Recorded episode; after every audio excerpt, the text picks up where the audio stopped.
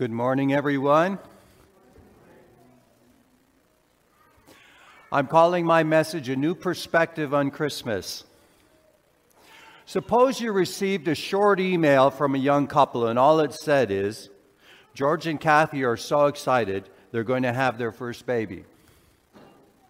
Now, if you don't know them very well, you might just respond to yourself, Well, I'm happy for them. I'm sure they'll make good parents. But if you know them really well, you might say, you, you might apply your imagination and say, Oh, I can just imagine George. He gets so excited, and Kathy too. I can just imagine them embracing each other in the kitchen and, and, and dancing around. Oh, and they probably knocked over some of the furniture. Now, none of that's in the original note, but doesn't that just sound like what might have happened if you know them well? And maybe you're thinking, oh, and she'll make such a good mom and he'll make such a good dad. And you're thinking about their backyard. And maybe you even go to some old emails and you look up some other details or you pull out their wedding picture or some other things. And all of the, that few phrases brings to mind all of that richness. You know, many of our Bible stories are this long. You count the words. Some of them are 100 words, some of them are just 200 words, just a paragraph long. And kind of like George and Kathy are so excited they're going to have a baby. And it's our job to not just say, well, okay, that's nice, they're going to make good parents, but to think about all the other things you know about the characters in that story and bring those stories to life. If, for example, we were talking about the Christmas story, you might say, Well, I'm going to look at the story from God's point of view. Wouldn't it be interesting, not just George or Kathy's point of view, but wouldn't it be interesting to look at this from God's point of view? And you might be thinking, Hmm, well, God's probably thinking something like this Now at last, my son can fulfill the law, and he can usher in that better, better covenant that I promised and I will finally be able to interact directly with the people I created in love. Just see how that starts to make the story more interesting and more full. Or maybe you're thinking about it from Jesus' point of view, and he's saying, Boy, I can hardly wait to go down there and tell them what daddy is really like. Oh, but just before I go, let me have one more breath of this heavenly air before I go. Okay, or maybe Mary, she's just managed to get out these words Joseph, uh, Joseph, uh, I, I think it's time. And you see how, if you put yourself in their point of view and you start to think about all the things you know about that story, the story starts to come alive. Now, if you talk to somebody on the street and you say, Tell me three things about the Christmas story, you can be almost sure that one of the things they're going to mention is the angels. And so t- this morning, I want us to look at the Christmas story from the point of view of the angels. And specifically, that first angel who made the initial announcement to Mary, to, to, sorry, to the shepherds. We're going to give him a name. We're going to call him Joe, just to make it easy to refer to him. And I was thinking earlier this week about why am I feeling inclined to talk about the angels? It'd be so much easier to talk about Mary or something. And what came to me is that part of the message this morning is to remind us that there's a spiritual dimension. Angels are very much of this spiritual dimension. And to remind us that in this story, just like in our own personal stories, there is a spiritual dimension and sometimes there might even be angels involved in our story, even if we're not aware of it. So let's read the story from Luke. I'm going to continue on where the Hergut family left off as they were reading this morning from Luke chapter 2, starting at verse 8. And we read this. Now remember, this is one of these little short stories, okay? It's just a few words. And you need to apply your imagination to this story and imagine what might it have looked like? What might it have felt like? And there were shepherds living out in the fields nearby, watching over their flocks at night.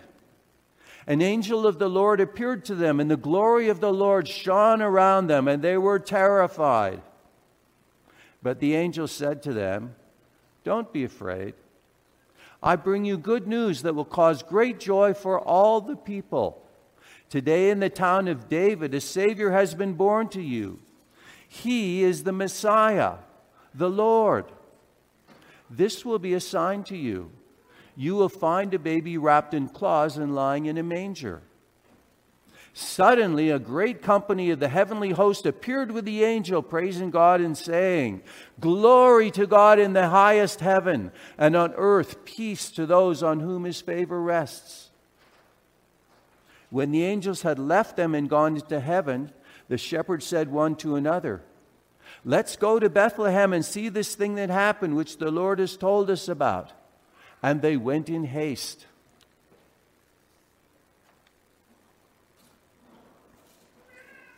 Now, to hear the rest of that story, you'll have to come on Christmas Eve because Serena's going to pick up the story right there. I'm not stealing any of her thunder this morning. So, I have a question for all the kids. And, and Andy, if it's easy, would you mind to put our Zoom family back on the, on the screen? How many of you think this is the first time in the story of Jesus that an angel appeared? How many of you think that's the first time when the, when the, when the angels came and, and talked to the shepherds? All right, that's part of Jesus' big story, okay? How many people think that's the very first time that an angel appeared? Okay, good. All right. How many people think it was the second time that an angel appeared? Uh, that's good. All right. The third time? Three is a good number. Three, how many, that, was the, that was the third time that angels appeared in the story of Jesus. Just in case you're, yeah, I know all the kids know the answers, but just in case their parents are wondering, the first time was when Gabriel appeared to Mary, and the second time was an angel appeared to Joseph in a dream. All right, here's one more question for everybody. How, how many times do you think angels appeared in total in the story of Jesus? Now, if you're on Zoom, you can type, okay, I see some, I see, I see a four, I see a five. Hmm. Anybody think this many? Uh, okay, nobody's typing any numbers. How many think it's two hands worth? Okay. Nobody's got time to go to uh, Google and check it out. All right. It's more than 12 times, more than a dozen times. Jesus and his temptation, okay, and on and on. There's about 12 times, actually more than 12 times, depending on how you count them, that angels showed up in the story of Jesus. Thanks, Zoom folks, for being there with us. All right, so if we're going to talk about the angels, we need to get some of our old photos out. Remember, I said with the couple that had the baby, you could maybe get out some old photographs and check them out or, or go through some old emails. So, we're just going to take a look in the Bible and see if it gives us some clues about who these angels are and what they're like, so that as we imagine what this story might have looked like, we can actually be sensible and accurate about what they were actually feeling. in Psalm 8, we read, what is man that you are mindful of him, or the Son of Man that you care for him? For you made him a little lower than the angels. So that gives us a clue that the angels are probably a little bit smarter than us, a little bit stronger, maybe, um, probably more spiritually aware. Well, actually, we know that's the case.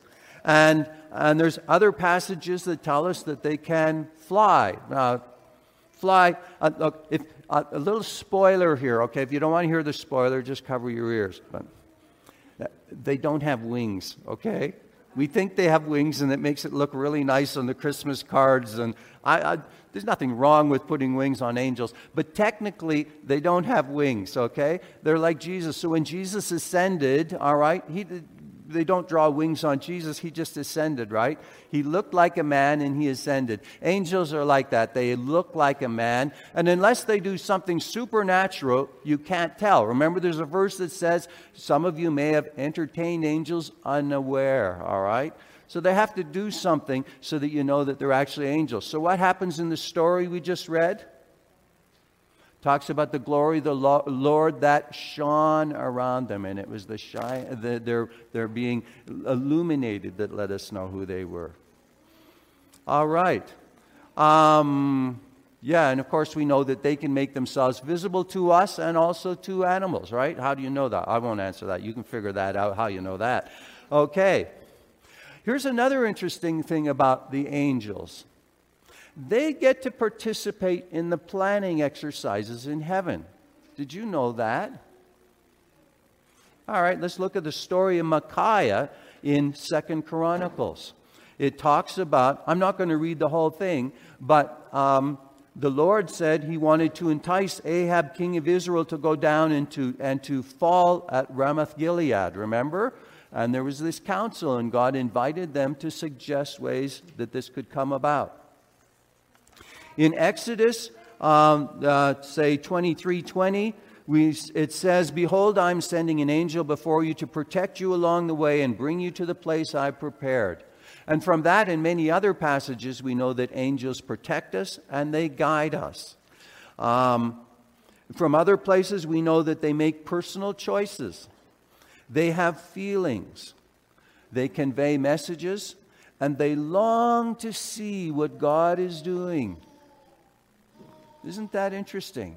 So think about Joe, our angel. He had all of those characteristics. That's who Joe was. If you look back through some of the old emails and the old stories, and you paint this bigger picture of who Joe was. Another thing is that I believe strongly that God gives each of us assignments that are suitable to who we are.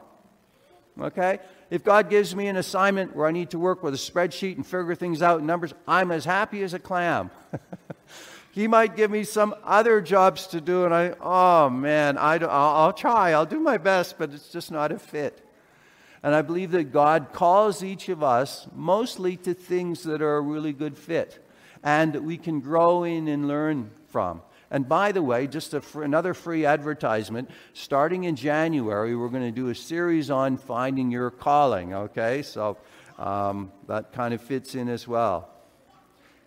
So, what I would like to do is to imagine Joe when he's just been called up by God to have a conversation with him. Before any of this story has happened, and maybe it goes something like this uh, Well, I'm doing fine, thanks. Uh, well, well, actually, I'm really excited. I've never been to this part of heaven before, and I'm so glad to be here. Uh, uh, yes, yes, I, I did notice that there was a lot of activity up here the last little while. A bunch of us over in the messaging department were wondering what was up. Oh, wow, that's really exciting. We did notice what Isaiah wrote a long, long time ago, and we wondered when that was actually going to happen. Uh, yes, actually, I have been working on my Aramaic, both my grammar and my speech. I thought it might be useful sometime to be able to speak Aramaic. Oh, really? shepherds.